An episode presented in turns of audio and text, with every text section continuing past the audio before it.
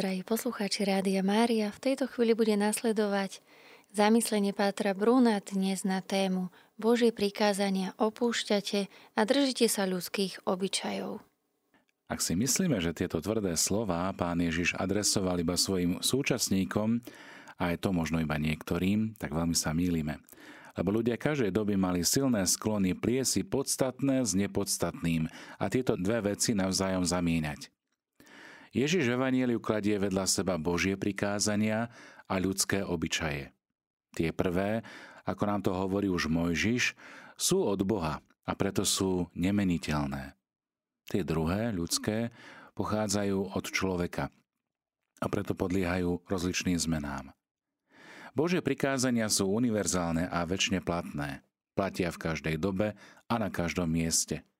Ľudské obyčaje, tradície sa vytvárajú na základe toho, čo si požaduje daná doba alebo daný priestor, v ktorom ľudia žijú. Ak sa táto doba alebo priestor mení, zmenia sa aj obyčaje, ktoré ľudia praktizujú. Hoci dnešné evanílium sa venuje ľudským obyčajom, ktoré ľudia povýšili nad Boží zákon len v oblasti rituálnej očisty, táto téma je o mnoho širšia. Dotýka sa mnohých iných oblastí, kde by sme mohli nájsť množstvo príkladov na to, kam sme my ľudia až vo svojich náboženských prejavoch schopní zájsť, a to dokonca bez toho, že by nám čo len napadlo, že to, čo v skutočnosti robíme, už nemá s pravým náboženstvom vôbec nič spoločné. Ba naopak. Že naša nábožnosť, alebo prejav nábožnosti, lepšie povedané, sa stali komickými, smiešnými pre pohľad zvonka, pokryteckými, ba dokonca neludskými. Ľudí s takýmto typom nábožnosti môžeme stretnúť aj v dnešnom evanieliu.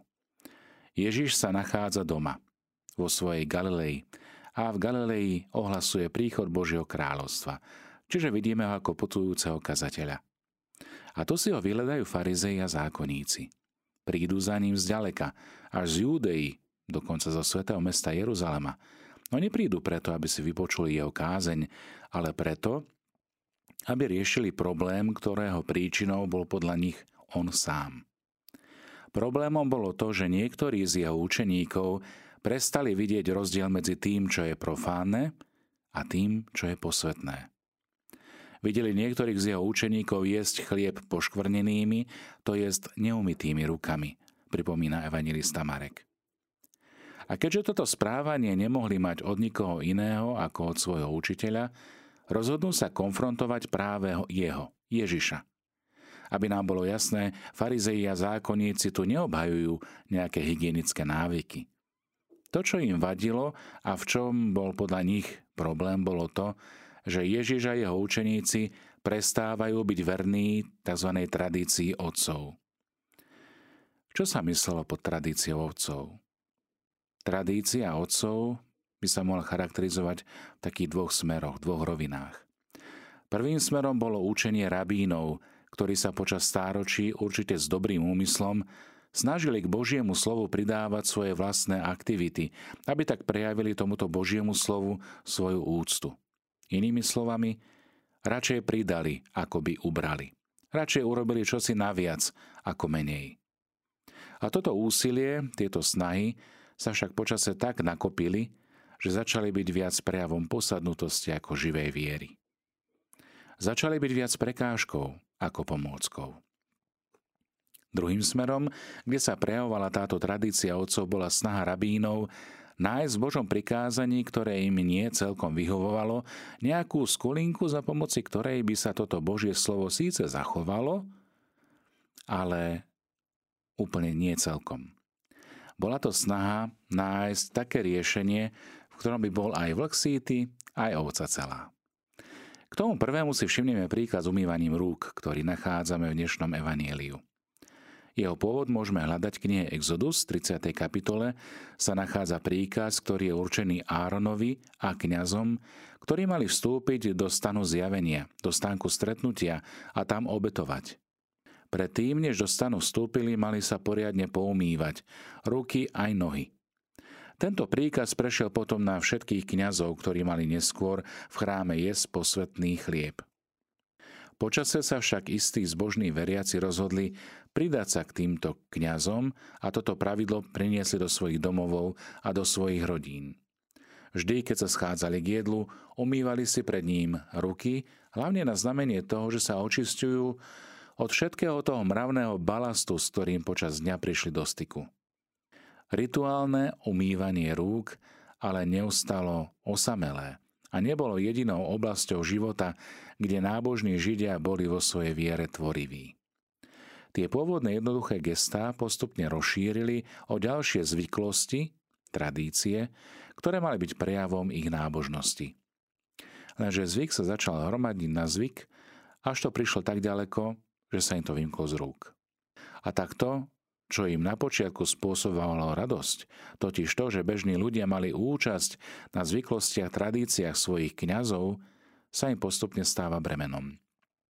Ľudia sa vo svojej vlastnej prílišnej iniciatíve zamotali natoľko, že si uplietli na seba klietku. Horšia však bola tá druhá forma tradícií otcov, tá, kde sa Božie slovo snažili aj zachovať, ale zároveň ho aj obísť. Táto snaha je dosť povážlivá, najmä keď si uvážime, že tam išlo o obyčajné oklamanie Boha, ako keby sa to vôbec dalo. Zákonníci sa v tomto prípade snažili svojimi výtvormi nahrádzať a vytláčať na okraj Božie slovo, ktoré je záväzné a nemeniteľné. Tradície otcov boli v týchto prípadoch považované za dôležitejšie než samotné Božie slovo. Aký paradox však? Príkladom je text, ktorý si my dnešný deň nečítame, no ktorý sa v Markovom evaneliu nachádza. Ježiš v ňom farizejom vyčíta. Šikovne viete zrušiť Božie prikázanie, aby ste si zachovali svoje obyčaje. Môžiš povedal, ctí svojho otca i svoju matku – a kto by zlorečil otcovi alebo matke, ten musí zomrieť. No vy hovoríte, keď človek povie otcovi alebo matke korban, čo znamená, že všetko, čím by som ti mal pomáhať, je obetným darom, už mu nedovolíte nič urobiť pre otca alebo pre matku. A zrušíte Božie slovo pre svoje obyčaje, ktoré si odozdávate. Toto, drahí bratia a sestry, je jasný príklad toho, kedy sa tradíciami otcov zmení Božie slovo. Človek, Boží príkaz, ktorý mu nie je príjemný, nahradí nejakým ľudským trikom a pritom si myslí, aký je nábožný. Ježiš sa proti takémuto zdeformovanému chápaniu náboženstva veľmi ostro stavia a zdôrazňuje, že toto nemá nič spoločné so skutočnou vierou a spravým náboženstvom. A tak sa môžeme spýtať, v čom teda spočíva práve náboženstvo. Veľmi pekne nám to vysvetľuje apoštol Jakub. Čistá a nepoškvrnená nábožnosť pred Bohom a Otcom je navštevovať siroty a vdovy v ich tiesni. Zachovať sa nepoškvrnenými od tohto sveta. Povedané polopate, skutočné náboženstvo spočíva v láske k núdznym, čo je takmer každý. K láske núdznym a chránený sa pred skazenosťou sveta. Čiže tieto dve veci, láska k núdznym a chránenie sa hriechu, sú zákony Božie a nemôžu byť nahradené ničím iným. Nikým iným. A keby sme vo svojom živote viery nerobili nič iné, iba toto, boli by sme príslušníkmi pravého náboženstva.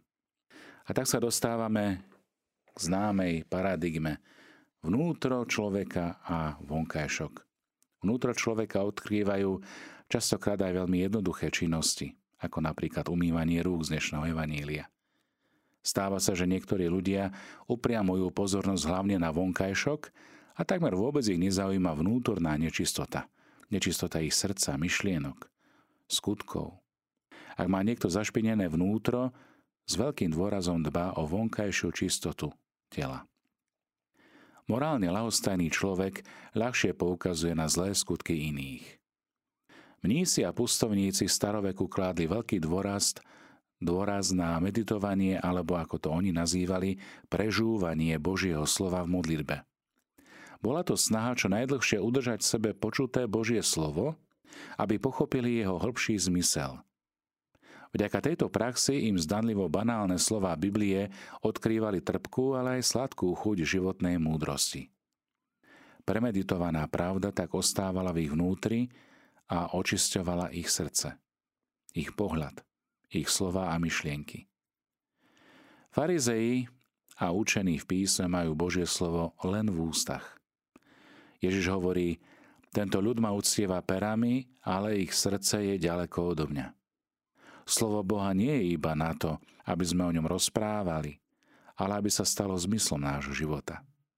Je to podobne, ako keď ukazujeme prstom na mesiac. Tak nie je dôležitý ten prst, ten ukazovák, ale krásne vesmírne teleso, mesiac, napríklad splne. Krása stvorenia. Farizei a zákonníci prekrútili tieto zákony tak, že ukazovateľ cesty, čiže ten prst, sa pre nich stal oveľa dôležitejším ako samotná cesta. Farizei a zákonníci sa opýtali, prečo sa tvoji učeníci nedržia obyčaje otcov alebo tradície otcov a jedia chlieb poškornenými rukami. Mojžišovské zákony boli nastavené a priori tak, aby Židia aj pri najvšednejšej činnosti mysleli na Boha. Keď si umývali ruky, mali myslieť na čistotu svojho srdca. Namiesto toho sa nánosmi čias a rôznych špekulácií stalo dôležitým to, čo malo byť iba podružné. Ikonka ako keby sa stala oveľa dôležitejšia ako celý program. Keď pán Ježiš poukazuje na túto absurditu, používa zákon o úcte k rodičom, ktorý dokonca tvrdil, že kto by zlorečil otcovi alebo matke musí zomrieť.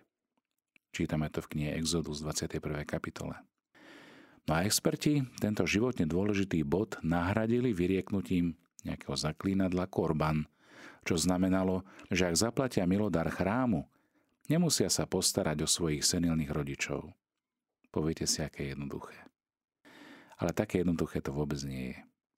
Ježišovo šikovné použitie práve tohto zákona totiž odkazuje priamo na Boha, o ktorom zákonníci veľmi hrdo hovorili, že On je ich otcom – No aj na tento vzťah aplikovali Korbánový spôsob podhodenia milodaru a vec považovali za vybavenú. Milí priatelia, drahí poslucháči, zdá sa, že Boha neuráža to, keď ľudskej slabosti padneme. Ak je niečo naozaj snou urážkou Boha, tak je to práve táto snaha rýchleho odbavenia vzťahu s ním. Bez ohľadu na to, že človek má dokonale umité ruky. Milí priatelia, v našej dominikánskej rodine dnes slávime spomienku na našich zosnulých rodičov, ktorí nás predešli so znamením viery a spia s pánkom pokoja. Naša dominikánska rodina vyjadruje úctu voči našim rodičom tým, že ako za života, tak aj po smrti zjednocuje tých, ktorí nás zrodili v Kristovi a ktorí nás tak často viedli k nasledovaniu Ježiša Krista a jemu samému nás obetovali. Preto aj táto záverečná modlitba bude modlitbou za ich spásu. Bože, Ty si náš Otec. Ty si nám prikázal ctiť si Otca i Matku. Láskavo sa zmiluj aj nad našimi rodičmi. Odpúsť im hriechy a daj, aby sme spolu s nimi dosiahli raz väčšnú blaženosť. Skrze nášho Pána Ježiša Krista, Tvojho Syna, ktorý je Boh – a s Tebou žije a kráľuje v jednote Ducha Svetého po všetky veky vekov. Amen.